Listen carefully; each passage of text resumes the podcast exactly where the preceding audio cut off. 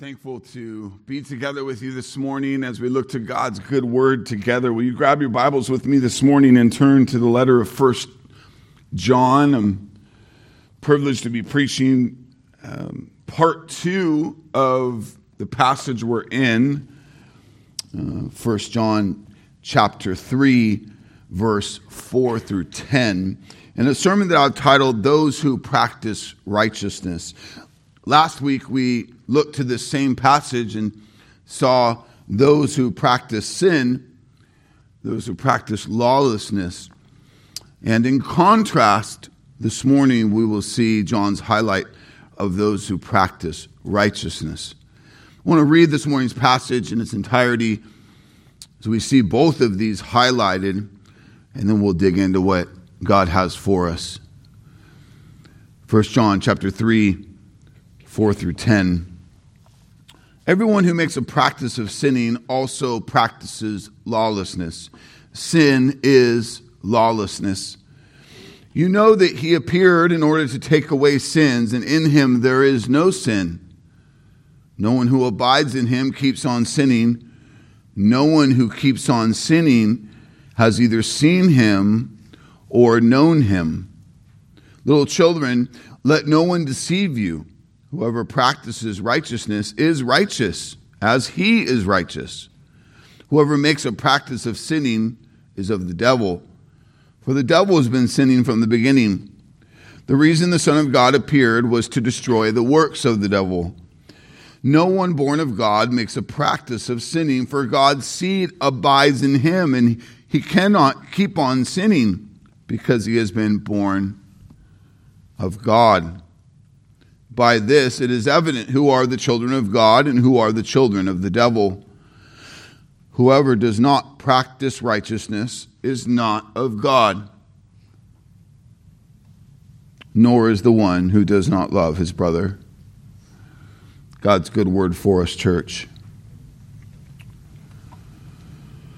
Twice in this passage, John emphasizes the wonderful reality of what it means to abide in Christ and for God to abide in us who belong to him.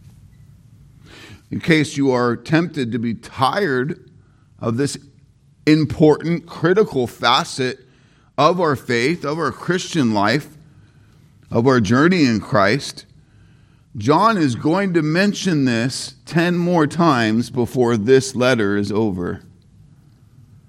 And to remind you of how much he's already spoken to it, look back with me for a moment at what he has said so far. 1 John chapter 2, verse 6. Whoever says he abides in him ought to walk in the same way in which he walked. 1 John 2:10, whoever loves his brother abides in the light, and in him there is no cause for stumbling. 1 John 2:14, I write to you, young men, because you are strong. The word of God abides in you, and you've overcome the evil one. 1 John 2:17, the world is passing away along with its desires, but whoever does the will of God abides forever. 1 John 2, 24 through 28, let what you heard from the beginning abide in you. If what you heard from the beginning abides in you, then you too will abide in the Son and in the Father. This is the promise that he made to us, eternal life. I write these things to you about those who are trying to deceive you. But the anointing that you received from him abides in you. And you have no need that anyone should teach you. But as this anointing teaches you about everything and is true and is no lie, just as it has taught you, abide in him. And now, little children, abide in him, so that when he appears, we may have confidence and not shrink from him in shame at his coming. And now, in chapter 3, verse 6, John says, no one who abides in him keeps on sinning.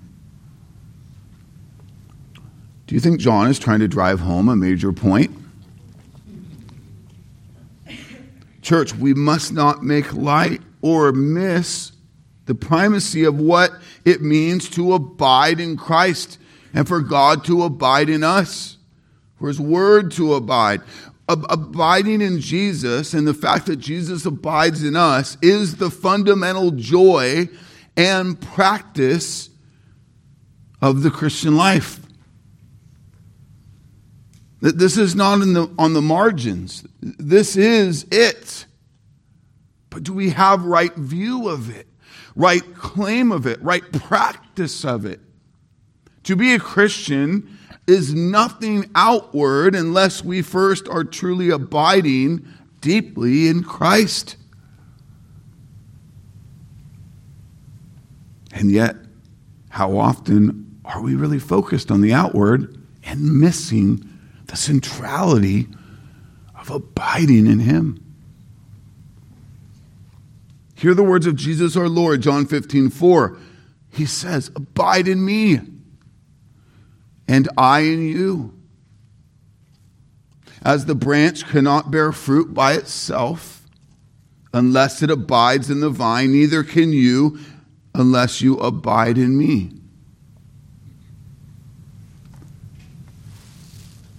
Let me reestablish what abiding in Christ is.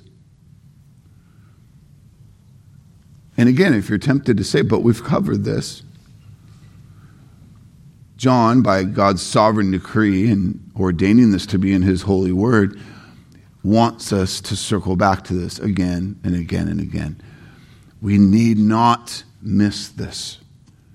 We need not kind of get a hold of it. It needs to transform us. It needs to become so central.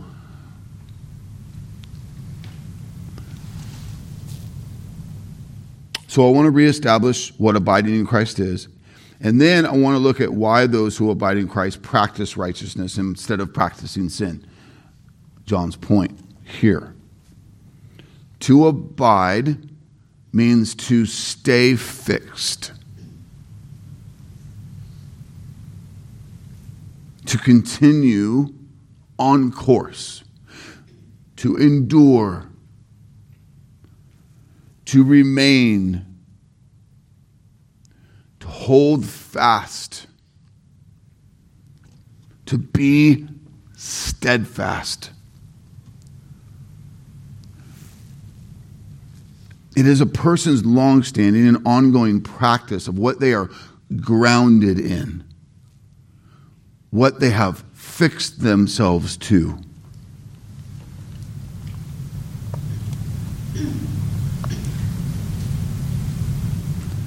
There might be many things in a day that when you wake up, you go to, you depend on.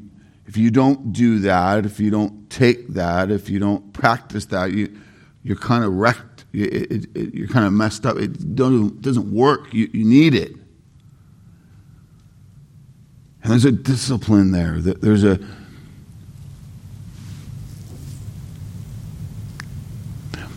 We need to have that view. We need to have that practice, Christian, of being fixed in Christ, being bound, dependent on. Abiding in Jesus is a reference to divine fellowship with God, and those only who have been born of God are capable of this reconciled fellowship or abiding relationship with the Father, Son, and Holy Spirit. To abide is to actively be plugged into the source of life, which is God Himself. Beloved, we do not thrive in the Christian life by turning away or unplugging. It's in these seasons of our unplugging, of going about it on our own, trying to run on our batteries, that we drift, that we wander, that we slow down, that we give way to temptation and embrace sin and the flesh instead of Jesus. To abide is to remain constantly in Christ, pondering His Word, speaking and acting for his glory, his will, living our lives out of who he is in us. When we abide in him, we're actively dependent on him in every way. We're not kind of tuned in. We're not haphazardly tuned in. We're dependent on him in every way, like breathing.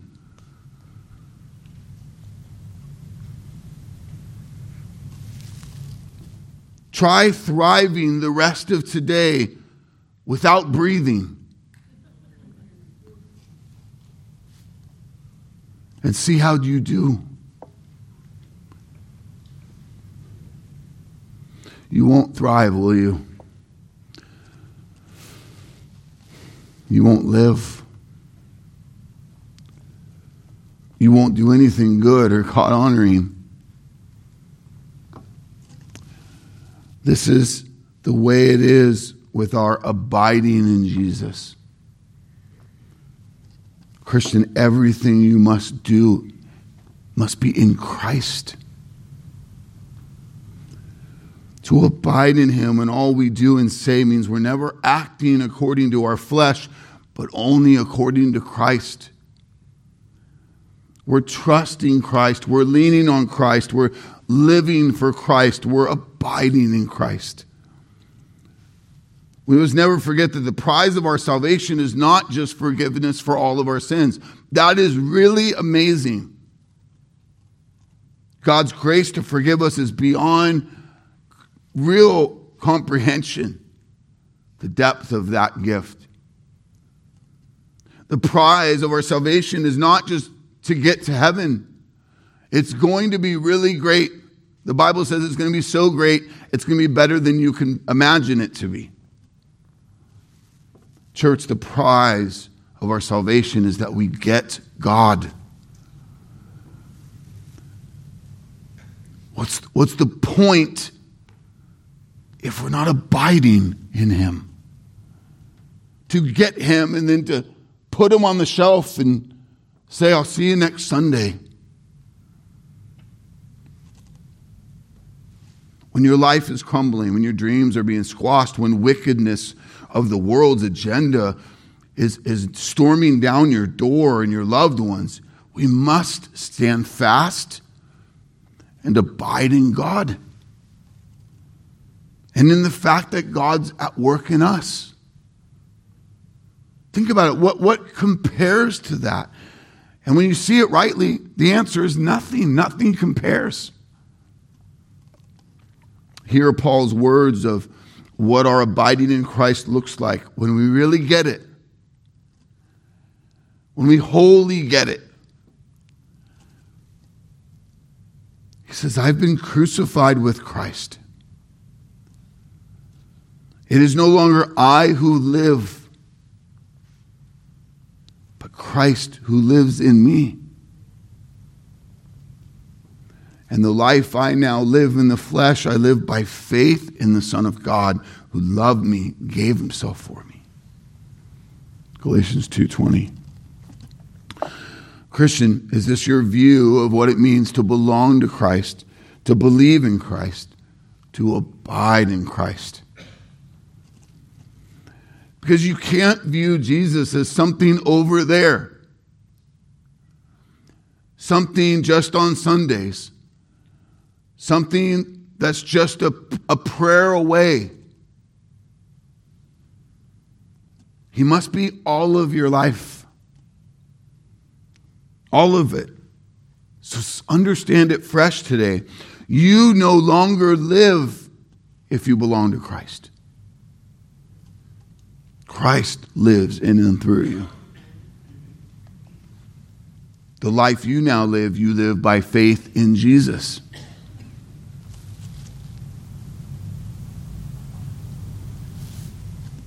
Any moment that you're being caught up in worry or fear or questioning, just see quickly You put your faith away in that moment. Do you see that? Your faith, trust in Him. So we don't need all the answers. We don't need it all to go our way. I have Him. I trust in Him.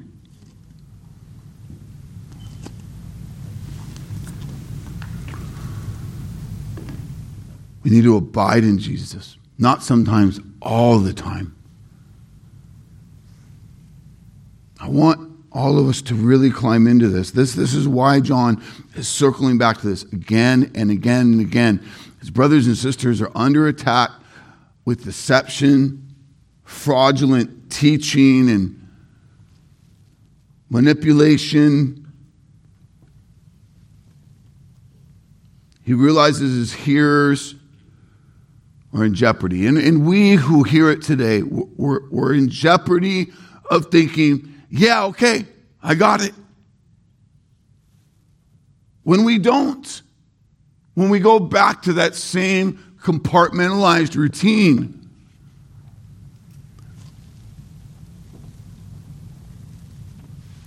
when we act in faith in a haphazard way,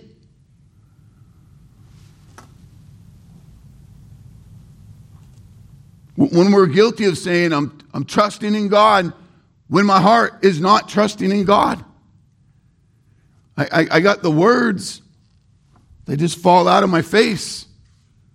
But it's not where I'm at.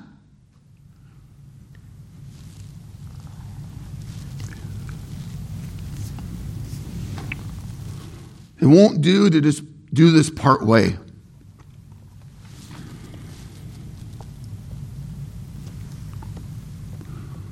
It won't do to be lukewarm. It won't do to be kind of sold out. Do you hear the oxymoron of that phrase? Kind of sold out. Please understand, Christian, the Christian life is not Christ back then and now us. The Christian life is not you and Christ. We're buddies.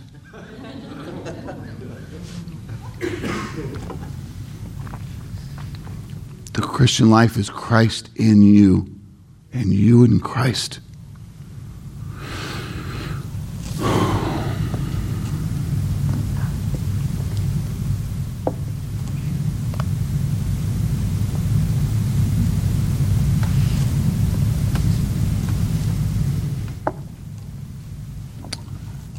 I'm going to do it again. Always tearing down all the money you spent on your Christian stuff on your walls. The Footsteps poem is a broken view. You got these two sets of footprints. It's you and Jesus. But then there's that time where he's carrying you. There was just one, right? And the person's freaking out. How do you abandon me? No, I was carrying you. No, that's not the Christian life. It's not you and him. Christ in you, and you in Christ. You belong to him. He's at work. It's all abiding, always dependent. We never get it enough together where we got it. Like, I'm ready. Give me the football. I can do it. I can get us down the field. No. We're never ready. We're never ready to do it without him.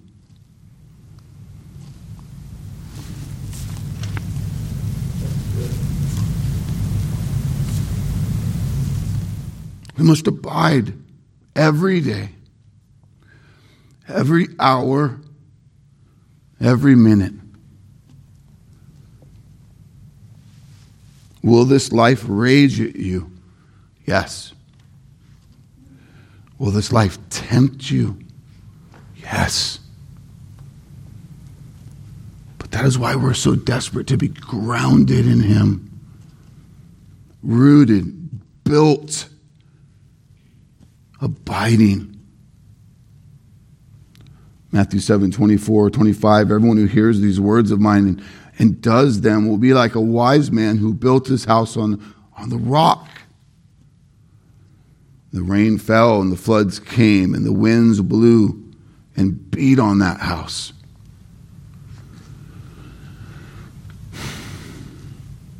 But it did not fall because it had been founded on the rock.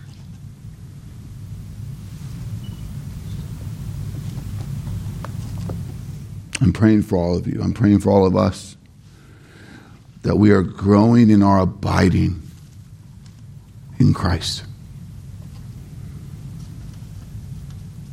No one who abides in him keeps on sinning. Take the potency of those few words to heart this morning, church.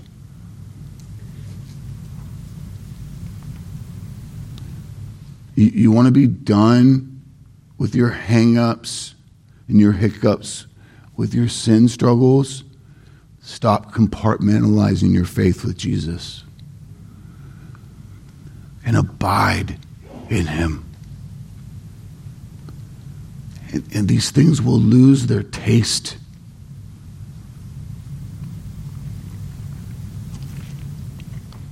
Why do those who abide in Christ practice righteousness instead of practicing sin? Because we're rooted in Jesus and not in the world. We're being transformed from the inside out by the one who is righteous, the one who is life. Because we belong to Jesus, because God has us and he won't let us go. We who are the branches have been grafted into the vine who is life. And that means the Holy Spirit is at work producing conviction for righteousness and power for righteousness. Therefore, no one who abides in him keeps on sinning, keeps practicing sin. I want to look at verse 7 and 9 together, because both are essentially driving home the same point, which is that those who practice righteousness belong to Jesus. Verse 7, little children, let no one deceive you. Whoever practices righteousness is righteous as he is righteous. 1 John 3:9, no one born of God makes a practice of sinning, for God's seed abides in him, and he cannot keep on sinning because he's been born of God.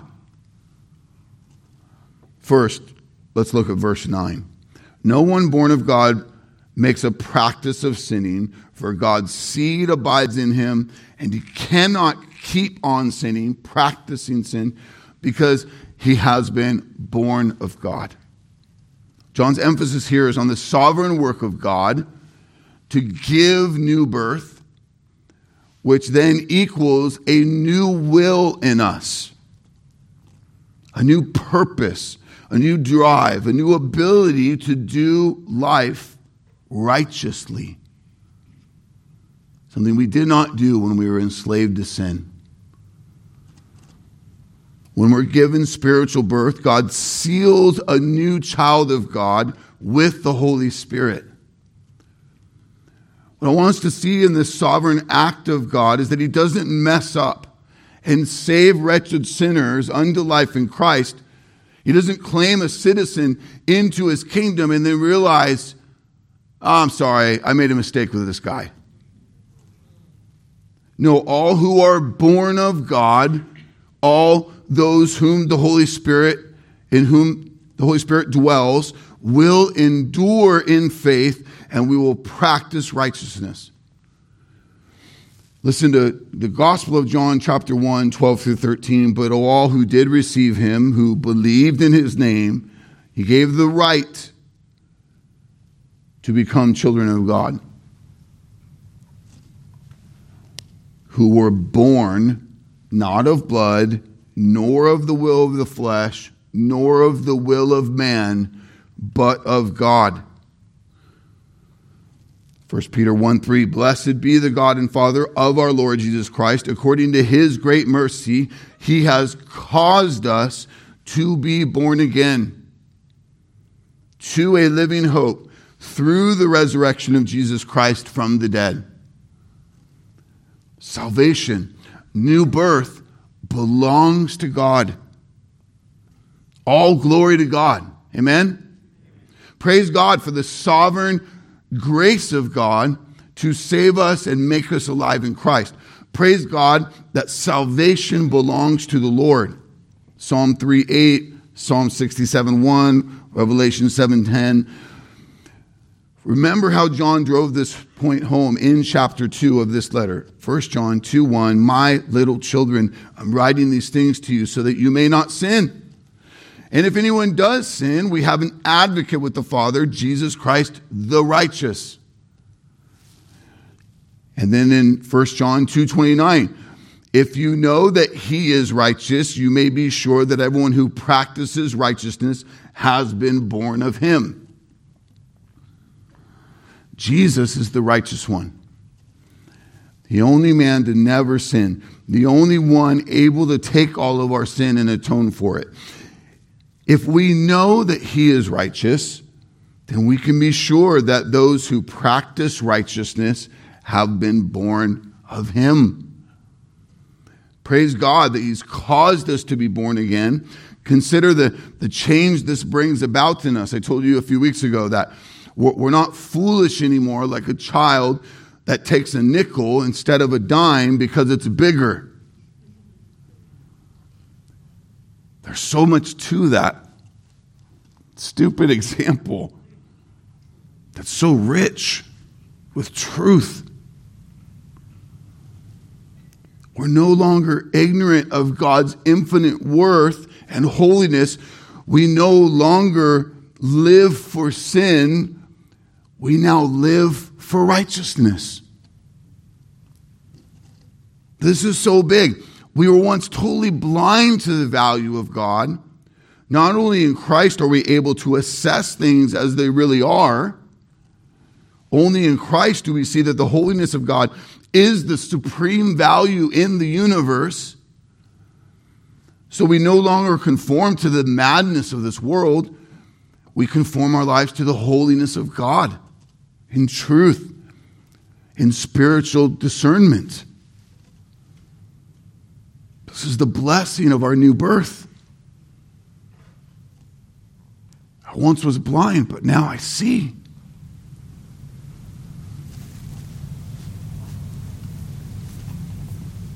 Those who are born of God practice righteousness, or as John says it here in verse 9, no one born of God makes a practice of sinning. For God's seed abides in him, and he cannot keep on sinning because he has been born of God. When it says God's seed abides in us, it means we have the seal of the Holy Spirit. Ephesians chapter 1:13, in him you also, when you heard the word of truth, the gospel of your salvation, and believed in him, were sealed with the promised Holy Spirit. Paul says when we were born again, we were sealed with the Holy Spirit. This means that for those who have died to self and trusted their lives to Jesus as Lord and Savior and are born again, we're saved, we're made new, we're made spiritually alive, we're adopted into God's eternal family, we're sealed in the power and the presence of the Holy Spirit. Our being sealed by the Holy Spirit confirms that we are authentically true children of God. Romans 8:16, the Spirit himself bears witness with our spirit that we are children of God. Our being sealed by the Holy Spirit confirms we are marked as belonging to God.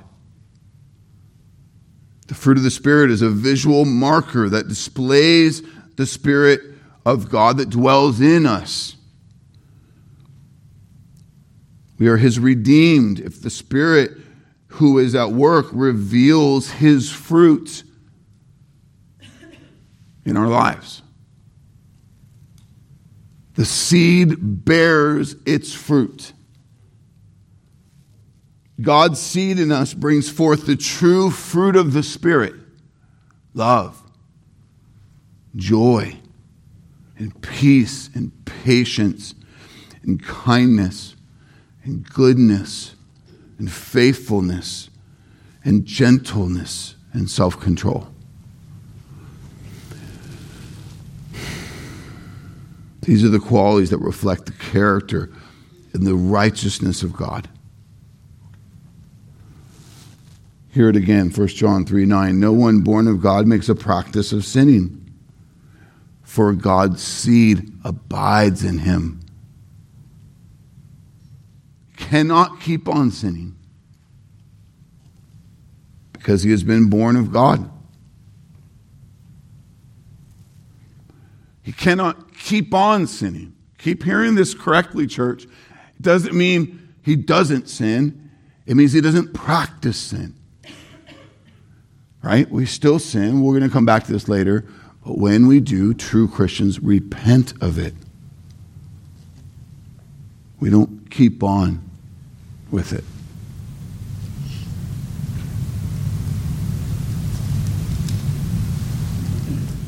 The evidence of those born of God, those given spiritual life, those given the seal of the Holy Spirit, is the practice of righteousness.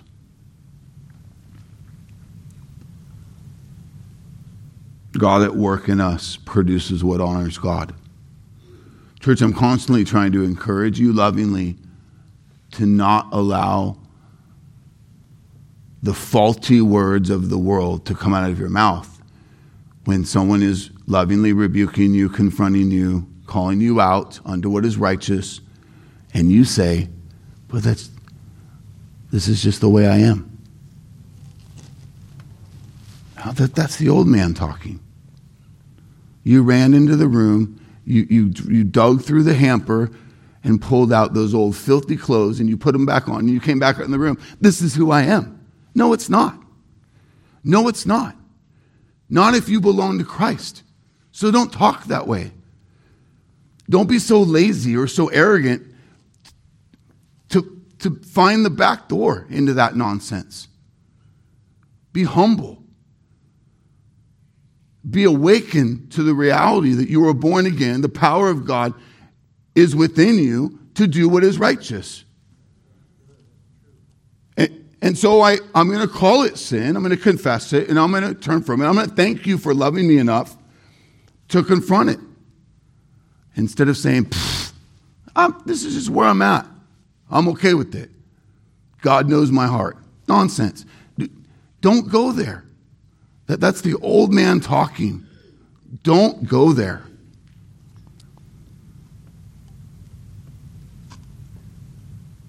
And if you're sitting here going, yeah, okay, I've recently said that. Maybe you're sitting here going, I've said that a lot lately. Then be blessed by the Holy Spirit's providential timing to slap you in the face with that nonsense. Right? That's it. It's a blessing. It's a blessing. Okay? Go back to whoever was loving you enough to call you out and say, yeah, that's lame. I'm sorry. I don't want to hang my hat on that anymore. I want to live for God. I can't do it, but Christ in me can. Amen? You can't do it on your own. Christ in you can.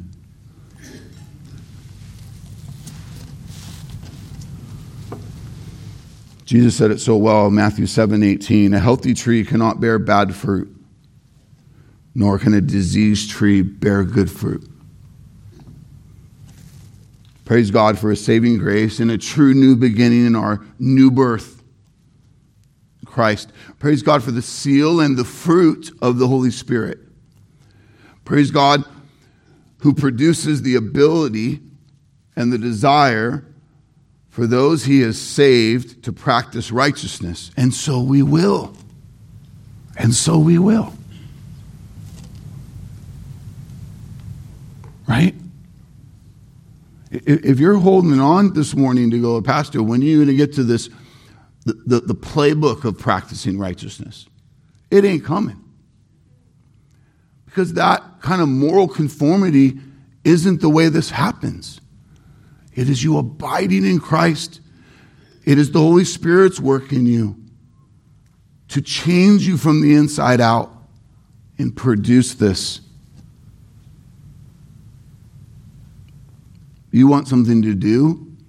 Cling more to Him. Spend more time in His Word. Right? Don't buy the enemy's sales pitch for all the shows you got to catch up with. That's just all nonsense, right? Who cares about the stats? The investment portfolio is going to burn one day. Spend time in His Word, in prayer, with believers, being reoriented to the Lord to better abide and cling to Christ. Trust Him. Paul says in Philippians 1:6, I am sure of this, that He who began a good work in you will bring it to completion at the day of Jesus Christ. Those who practice righteousness, church, belong to Christ. Another way John speaks to this is in verse 7. It says, little children, let no one deceive you. Whoever practices righteousness is righteous as He is righteous. For those who might be just joining us, let me say it again. John's reference to his audience as little children here is not to be heard as demeaning or belittling. No, he has great affection for them as blood-bought family, and he has a rightly God-given authoritative position over them as a shepherd of the flock. And so he shares that affection again. And here he goes. He speaks authoritatively. And what does he say? What's his imperative command? Don't be deceived. Don't let no one deceive you. And what's this deception he warns of? The deception that was being pitched in that moment was that people can truly belong to Jesus or claim they know God, but still walk in unrepentant sin. No, he emphasizes whoever practices righteousness is righteous as He is righteous. Let me remind you that living righteously is obedience, but it's not just rule keeping. John 14:15, Jesus says, if you love me, you will keep my commandments. And you might say, well, that sounds a lot like rule keeping. But it's more than just rule keeping. See, the Pharisees were really good at keeping the rules, but they did it religiously. They did it to look good. They didn't do it out of a sanctified holiness. That they did it manually. They did it to earn something. They did it to show they didn't have what they needed.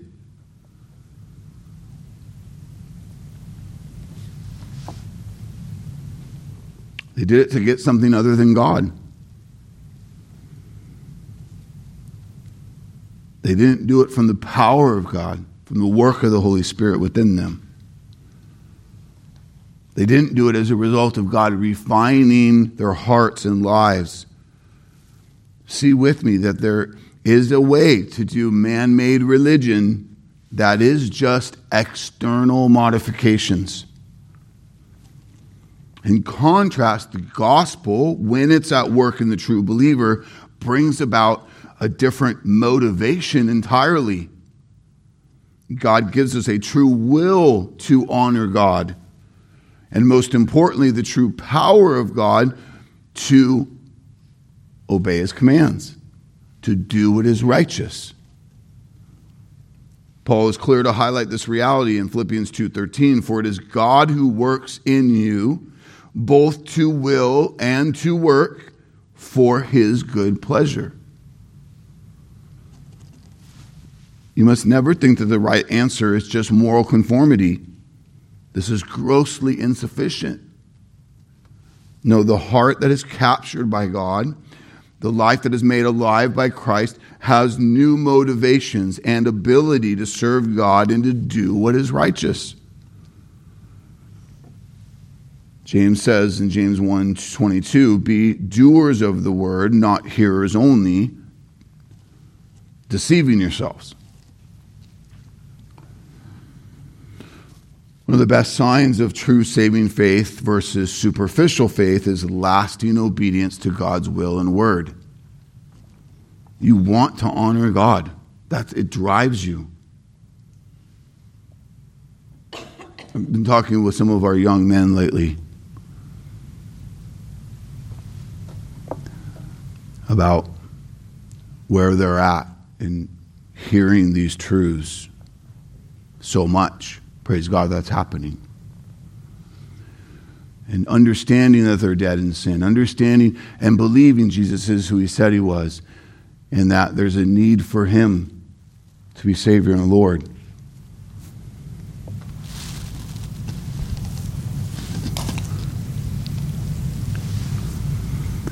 But it really drives, like as God grabbed hold of you in a way that you're motivated by him. Your longings are changing. You're so thankful. You love him. You don't want to do this thing, this church thing, this Bible thing, because you have to. You want to do it because you know him and you love him.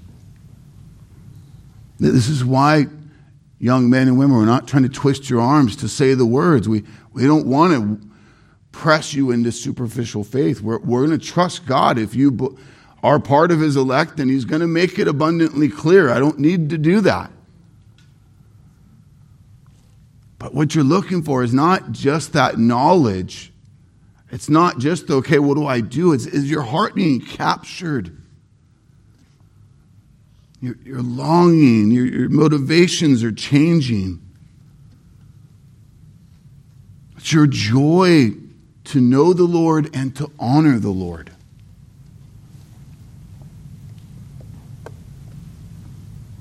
One of the biggest and best signs of true saving faith versus superficial faith is lasting obedience to God's will and word. But it's joy-driven. It's not obligation-driven. In this, we prove to belong to God and to truly trust Jesus. John made this emphasis in 1 John 2, 3, and 6 through 6. And by this we know that we have come to know him if we keep his commandments. Whoever says, I know him, but does not keep his commandments is a liar, and the truth is not in him.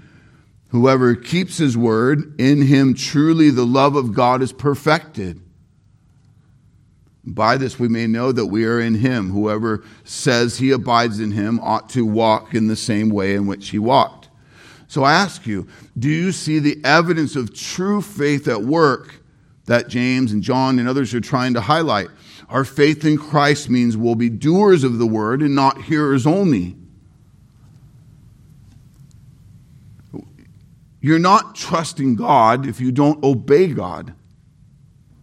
Think about that for a minute.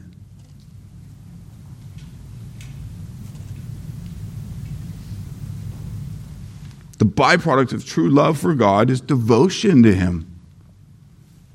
It's this way with anything else, or it's hypocrisy.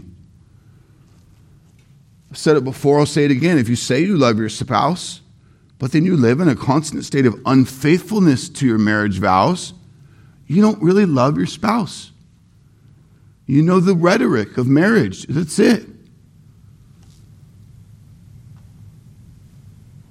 If you say you love your job, but you never show up to work or put in any real effort at work, you don't really love your job. It is simply not true love or devotion if it's not backed up with faithful action, faithful doing. Paul emphasizes this, Romans 2:13, for it is not the hearers of the law who are righteous before God, but the doers of the law who will be justified.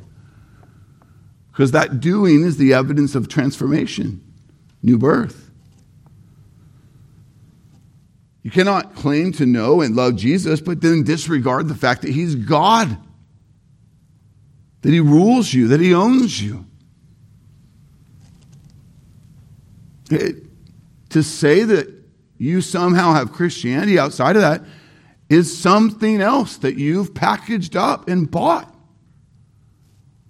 Convinced yourself it's good enough.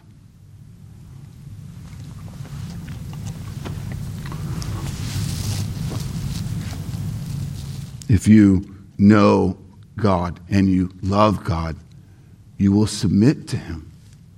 You will do what is righteous.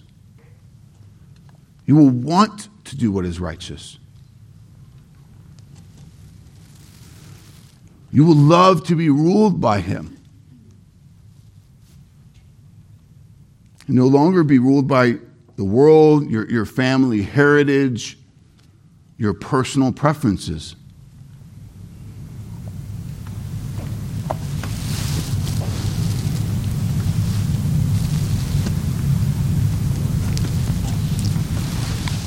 To love Jesus is to love his rule and authority in your life, which means you will keep his commands, which means you will be doers of the word and not hearers only.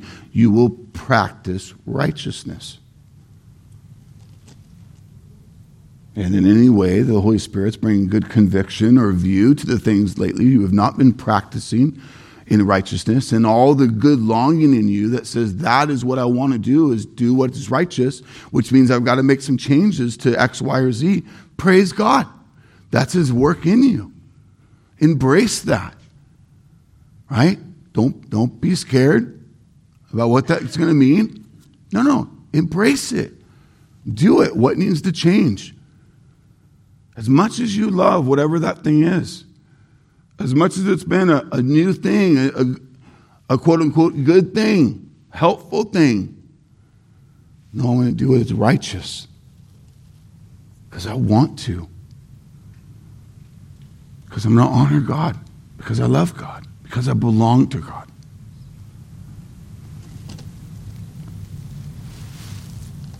John's going to drive this home later.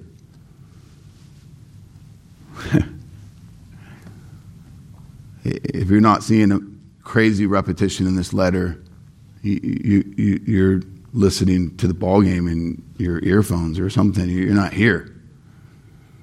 The repetition is nuts. All the other pastors I tell them preaching through this letter is like, I'm so curious. I mean, how are you finding your way through without preaching essentially the same sermon 8 times? God's making a way. But there is a good for us. But just hear it. This is coming. When? I don't know. 1 John 5:2-3. By this we know that we love the children of God when we love God and obey his commands. For this is the love of God, that we keep his commandments. And his commandments are not burdensome.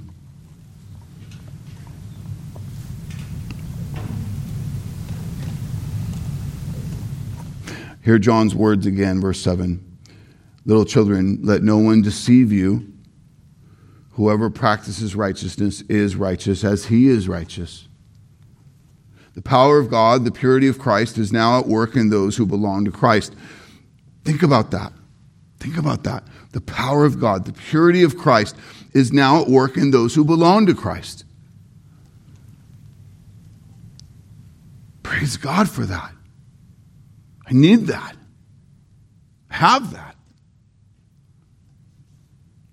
Paul says it well in Romans 8:11. If the spirit of him who raised Jesus from the dead dwells in you, he who raised Christ Jesus from the dead will also give life to your mortal bodies through his spirit who dwells in you.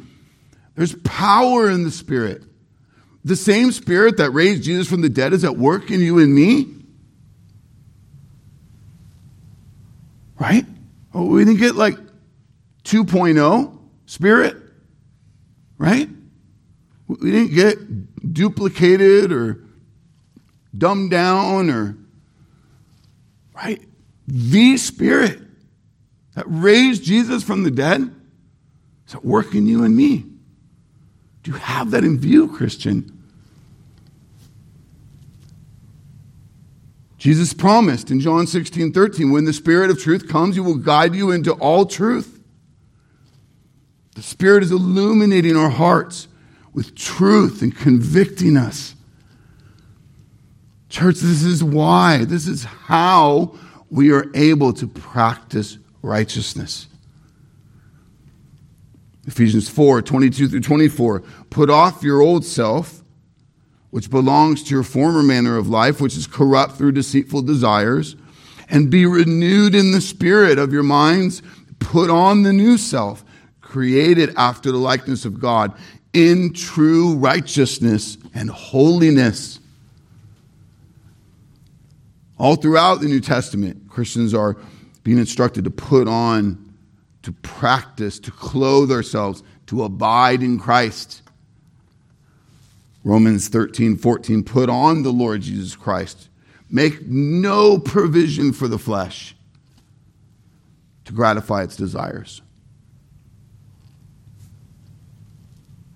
Colossians 3:12, put on then as God's chosen ones, holy and beloved, compassionate hearts, kindness, humility, meekness, and patience. 2 Corinthians 5:17, therefore, if anyone is in Christ, he is a new creation. The old is passed away. Behold, the new has come. In other words, there needs to be a decisive change in how we do this life. And if you're bothered that you don't feel veteran yet, you don't feel varsity yet, it's okay. There's a process. We're infants when we start in the faith, right? Infants, little. Celebrated Romans' second birthday a few weeks ago, and it's like amazing to think about those 2 years. And he's still bumbling all these words. We're trying to learn his language, and hoping teaching him to learn ours. And Savannah turns 4 on Tuesday, and it takes time to grow, to learn. So don't be put off by the fact that you're not a veteran, you're not seasoned. No, that comes with time.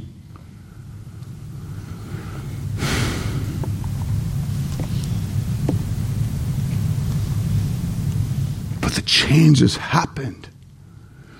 The root change that needed to happen happened, and now the Spirit's on board, and you have a new will, and you have new aims and priorities for the Lord.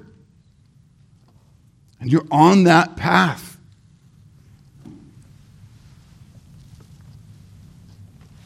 You're a new man. You work for a new company. How lame then is it to put on the clothes of the old company? Right? I've said before, you're going to look really strange. You show up to Target in your old Walmart uniform. I'm here to work, boss. No. Put on Christ. Abide in Christ. Be who you are in Christ. Practice righteousness. You don't do that without Him. Without Him at work in you. Romans 6 through 7, we know that our old self was crucified with Him in order that the body of sin might be brought to nothing, so that we would no longer be enslaved to sin, for one who has died has been set free from sin.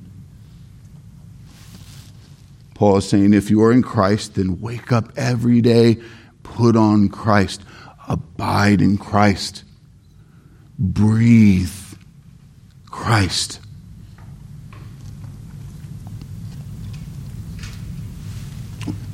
Don't put on the old stuff. One of the ways that we're helped to see and to continue to practice sin is to be reminded of what isn't the practice of righteousness. I just said that wrong over here. I said it wrong. To see and to put on the practice of righteousness is to see what's not that. What's the old man thinking? I've done this before. It just felt like it was good to do it again. Ladies, what's the old clothes? What's the old thinking? You need to put away and don't put it on anymore. It's that worldly criticism. It's ungodly expectations for your body and your image.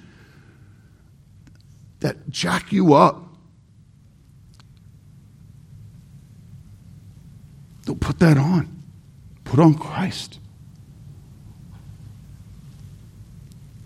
Guys, it's overthinking that your value comes from what you produce. Don't put that on. Your value comes in Christ. Moms, it's too much worrying about your kids in such a way that it consumes you because they're all you have. No, not since you've been born in Christ. You have Christ. So you don't have to live and die with the idols of your heart anymore. Don't put that on. Husbands, it's looking to your wife to make, that it's her job to make your life just the way you want it. And your hope is in that. And you hang your hat on that. No, you have Christ. Singles, it's your tireless pursuit to try to fill the gap with relationships. To get to say one day, you complete me. That's nonsense. Stupid. That's not true. If you belong to Christ, you're whole in Christ.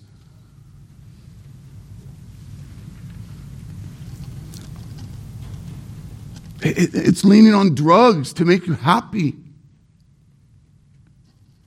Looking to food to make you satisfied. Looking to porn in the pursuit of pleasure. Overvaluing money so that you overwork. Compromise your morals. Compromise the days God gives you to do the prioritized things He's given you.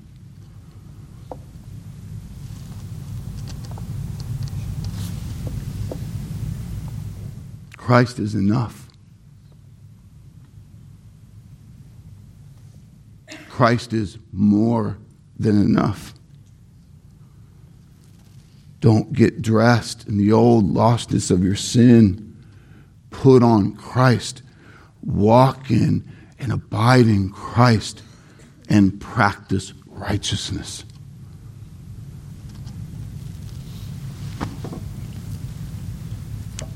My dear blood-bought family, hear me this morning.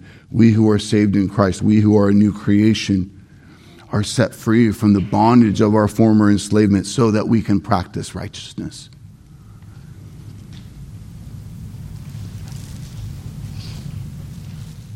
We are to be holy as God is holy. And we can be in the power of Christ. I want to make this final point of emphasis before we wrap up this morning's sermon, and that is to say that those who practice righteousness repent of sin. Those who practice righteousness, those who are born of God, those who abide in Christ, do not practice sin, but when we do sin, we repent of our sin. To be clear, it is not that those born of God do not sin. It is that when we do sin, we call it what it is, we confess it, and we repent of it unto what is righteous. This was much of my lesson this last Wednesday night in our study through the spiritual disciplines. If you missed it, I would hope you'd make time to slow and study what is confession, what is repentance, the spiritual discipline of both of those. It's so central to this, I want to double down this morning in closing and just remind you. When our faith is real, when it's at work properly, we will honor God with our lives. In this, we are not most concerned with what is fair or what our flesh wants. We are most concerned with our greatest priority, which is for Christ to be glorified. The practice of righteousness is so that God is honored.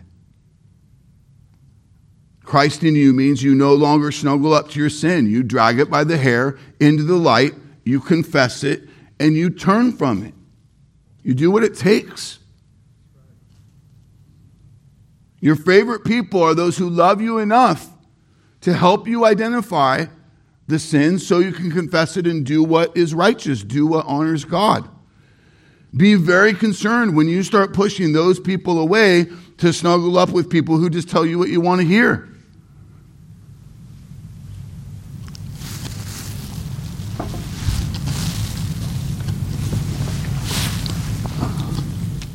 True repentance is taking a new path in light of the gospel.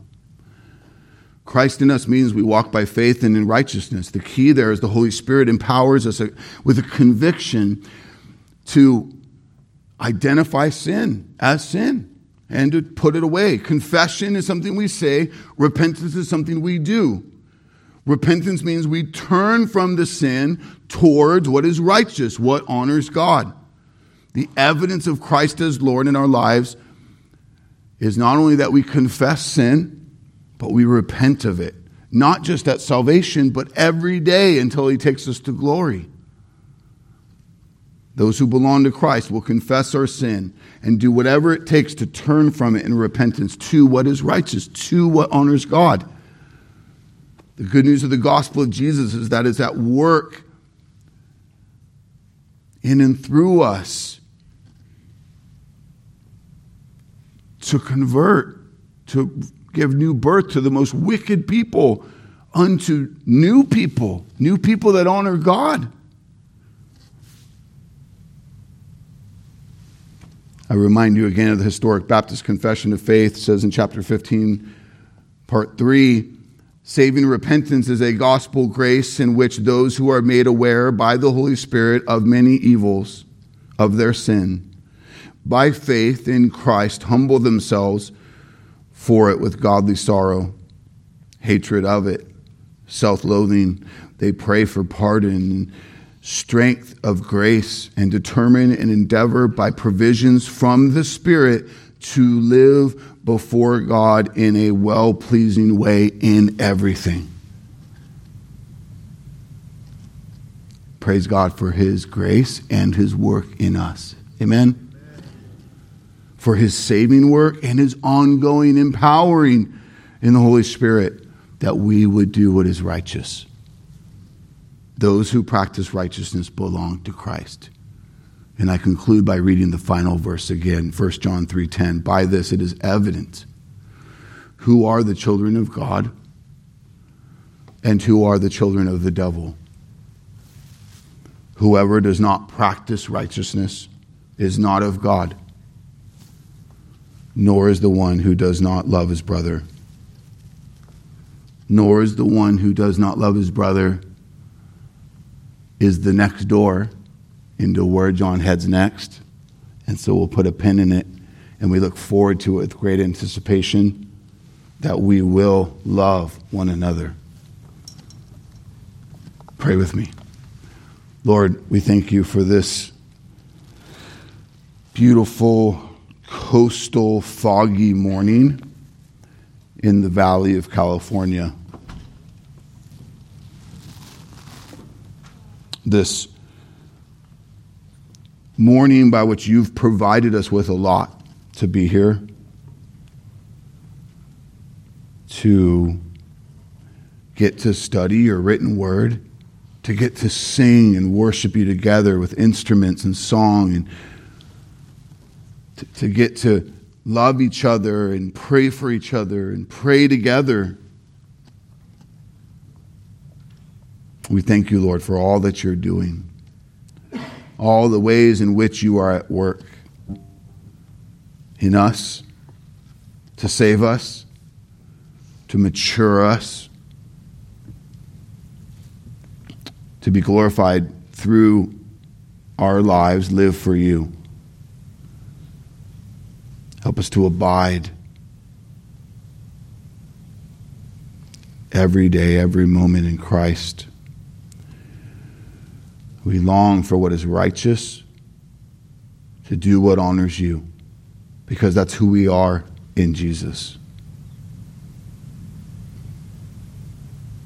May our testimony be bright, and may it be your sovereign decree to use that testimony of the gospel that many around us would be saved and then discipled and sent. Thank you, Lord. We love you, Lord. We worship you together now and serve you this week that you have before us, Lord willing. In Jesus' name we pray. Amen.